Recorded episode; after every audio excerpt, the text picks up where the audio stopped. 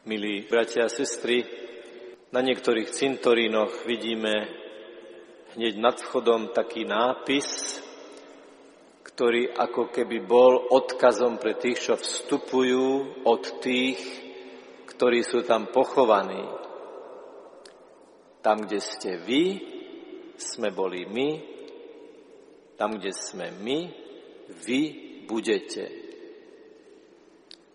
Tým sa má vyjadriť, že ak ideme v týchto dňoch oveľa intenzívnejšie na cintorín zapáliť na hrob sviečku, ako symbol našej bdelosti, symbol našej modlitby, aby im Ježiš svetlo väčšie svietil, príde deň, bez výnimky u každého, keď nás do toho cintorína prinesú alebo privezú iní a už tam budú iní chodiť klás sviecu na náš hrob. Mariánskeho ctiteľa by takáto informácia prekvapiť nemala ani znepokojiť. Keď sme práve, drahí bratia a sestry, 50 krát najmenej zopakovali slovné spojenie hodina našej smrti. Povedali sme doslova, Svetá Mária, Matka Božia, pros za nás hriešných teraz i v hodinu smrti našej. Amen. Niekedy nám vyčítajú, že sa v rúženci modlíme stále to isté, dookola. A tak sa pýtam, a vy poznáte odpoveď na túto otázku, či aj tieto slova pro za nás hriešných teraz i v hodinu smrti našej sú stále rovnaké. No nemôžu byť rovnaké, pretože ak zajtra večer napríklad povieme Pane Márii, teraz i v hodinu smrti našej Amen, tak to je iné teraz. Budeme o deň starší, skúsenejší. Naša životná skúsenosť bude o deň dlhšia. A to teraz, v tejto chvíli, tomto dni, v tejto chvíli bude jednoducho iné, lebo to bude iný deň. Nehovoriac o tom, že ten časový úsek medzi teraz a hodinou mojej smrti bude zajtra o deň kratší. V tej vete hovoríme, Ty, Panna Mária, Matka Božia, pros za nás hriešných. To sú pokorné slova, lebo pred Matkou Božou prosíme ako hriešni. A keď sme sa dnes modlili tajomstvo Ježišovho ukryžovania, keď sme meditovali tie tajomstvá ktorý za nás ťažký kríž niesol a ktorý za nás zomrel na kríži, zvlášť intenzívne som si uvedomoval, že to my, hriešnici, sme spôsobili, že Ježiš nesie kríž a zomiera na ňom. Tie klince, tie rany, tá koruna, to sú naše hriechy. To nie sú len hriechy tých spred 2000 rokov. To sú naše hriechy. To sú moje hriechy. A Pane Mári, ktorú z kríža, na ktorej Ježiš zomiera za tvoje a moje hriechy, hovoríme, ty, sedem bolestná, nepoškvrnená, prečistá, mocná kráľovna svetých, pros za nás, hriešných. Teraz i v hodinu smrti našej. Amen. Druhá myšlienka, ktorá pri tejto modlitbe bola ako keby tak intenzívne prítomná, je, že ak ja prosím niekoho, aby mi podal pomocnú ruku, pros za mňa, chop sa ma, chyť ma, drž ma, pros za mňa, Aký nezmysel by bolo aj z mojej strany nepodať tú ruku. Keď hovorím, ty presvetá panna, pros za mňa hriešného, tak o sebe hovorím, pros za mňa, lebo ja sa chcem posvecovať.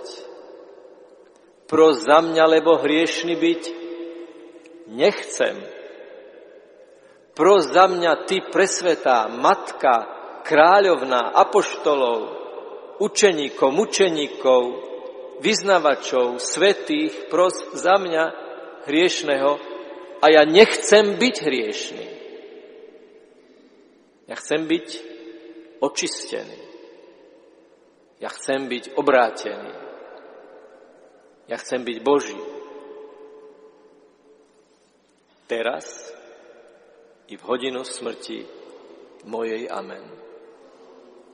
Totiž, aké je to moje teraz a tá reťaz tých teraz, ktoré spájajú moju súčasnosť, ktoré spájajú túto sobotu večer s tým neznámym tajomným dňom môjho posledného výdychu na tejto zemi, od toho teraz závisí aké bude to posledné teraz, keď budem zomierať. Na jednom cintoríne som videl zvláštny hrob. To, čo bolo vodorovné, bolo štandardné. Ale miesto náhrobného pomníka bol len kamenný rám, ako keby brána. A v tej bráne Marianská socha. A to som videl v Nemecku. V Nemecku som videl mariánsky náhrobný kameň. A hneď je každému jasné, že tí, čo tam pochovali svojich pozostalých, zverujú tých zosnulých bráne nebeskej, ako ju voláme v litániách. A keď to domyslíme, keď to domyslíme, že čo tým hovoríme, čo tým vyjadrujeme a čo vyjadruje ten náhrobný kameň, tak tá, ktorú prosíme, aby za nás prosila teraz, v hodinu našej smrti, nás uvedie medzi tých, ktorých je kráľovnou. V to dúfame, to vyznávame. A preto na našej ceste, na našej životnej ceste cez jednotlivé životné okolnosti, neváhajme volať Panu Máriu na pomoc, aj vtedy, keď sme uprostred víru každodenného života. Istý mladý muž stál v rade v samoobsluhe. A keďže bola jeseň, tak si chcel vyťahnuť vreckovku z vrecka a keď ju vyťahol, tak na zem vyletel aj jeho rúženec. A zrejme viacerí ľudia tam v obchode sa na neho pozreli. Mladý človek a nosí vo vrecku rúženec. Vždy ho mať po ruke. Vždy mať po ruke to, čo vyjadruje. Vždy mať po ruke rúženec ako záchranné lano. Čo urobia ľudia v trolejbuse, v električke, v autobuse, keď prúdko zabrzdí, keď sa mykne, keď stratíme rovnováhu, keď skoro padneme? No každý sa chytí toho, čo je pevné, toho madla, ktoré nás podrží. Ako si inštinktívne to chytíme, lebo padnúť nechceme, šmyknúť nechceme, naraziť nechceme, zraniť sa nechceme. A takto je to aj v duchovnom živote. Keď nami niečo zatrasie, neváhajme povedať Ježiš, Mária. A z toho sa netreba vôbec povedať. Povedal som Ježiš Mária. Povedal si to s vierou? Povedala si to s vierou ako prozbu, tak sa z toho netreba spovedať. Len vtedy, keď je to niečo ako žuvačka. Že to poviem, ani neviem, čo hovorím, len to tak zo mňa vyhrkne. To nie. Veď ani meno nášho otca a našej mamy by sme nepovedali, nevyslovili takýmto spôsobom.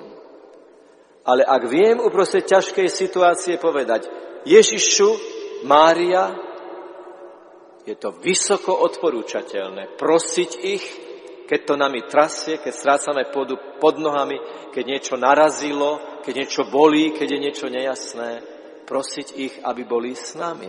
Veď je to vyznanie viery v živú a účinnú prítomnosť Panny Márie a jej syna, nášho pána, nášho záchrancu, Ježiša Krista. Takže, bratia a sestry, nemodlíme sa rovnaké slova. Dokonca aj tu, keď sme sa spolu modlili ten ruženec, obsah tých slov, teraz i v hodinu mojej smrti, amen, dĺžka toho úseku, naše vnútorné rozpoloženie teraz a naše vnútorné rozpoloženie v tej hodinu našej smrti je tak odlišné, tak rozdielne. Ale jedno je spoločné, že naša milujúca nebeská mama Panna Mária nás rovnako miluje a rovnako túži potom, aby sme raz všetci našli plnosť našej totožnosti vtedy, keď vojdeme do plného svetla v Božom kráľovstve, kde stretneme nášho stvoriteľa, aby sme naplno precitli do toho, že sme Božie céry a Boží synovia, aby sme naplno stretli z tváre do tváre pána Ježiša, ktorý za teba a za mňa dal život na kríži. A to všetko v duchu svetom, ktorý je to pojivou láskou toho spoločenstva, na ktoré sa tešíme a tešme. Teraz budeme príjmať Eucharistiu. Teraz budeme príjmať Eucharistiu, aby sme to teraz naplnili Ježišovou prítomnosťou. Navrhujem, ale je to návrh a samozrejme každý nech s tým urobí, čo myslí, aby v duchu tých slov pros za nás hriešných teraz i v hodinu smrti našej Amen.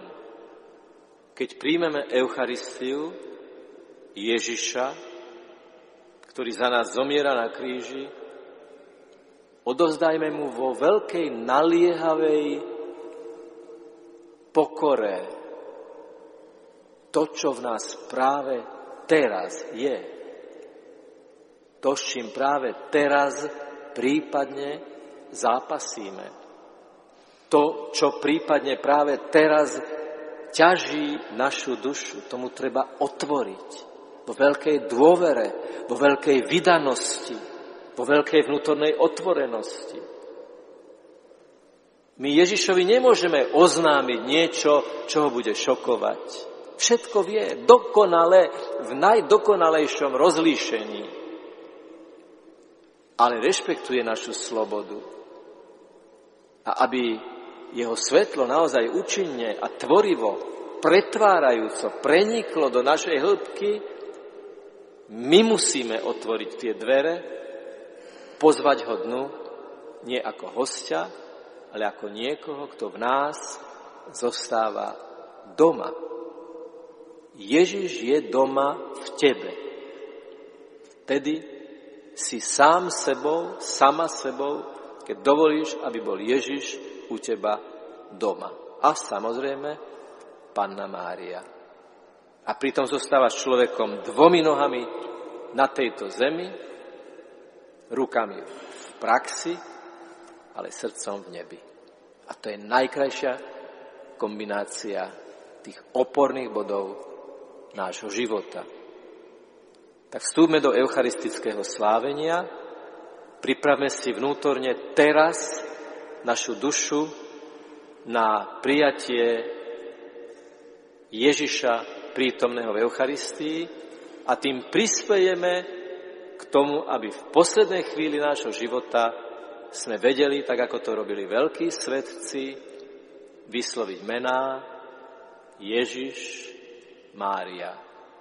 Nie krajšej smrti, ako keď človek zomiera s týmito menami na perách, lebo tie mená sú mená tých, ktorí nás za bránou smrti čakajú, aby nás uviedli do plnosti lásky. Nech je pochválený Pán Ježiš Kristus.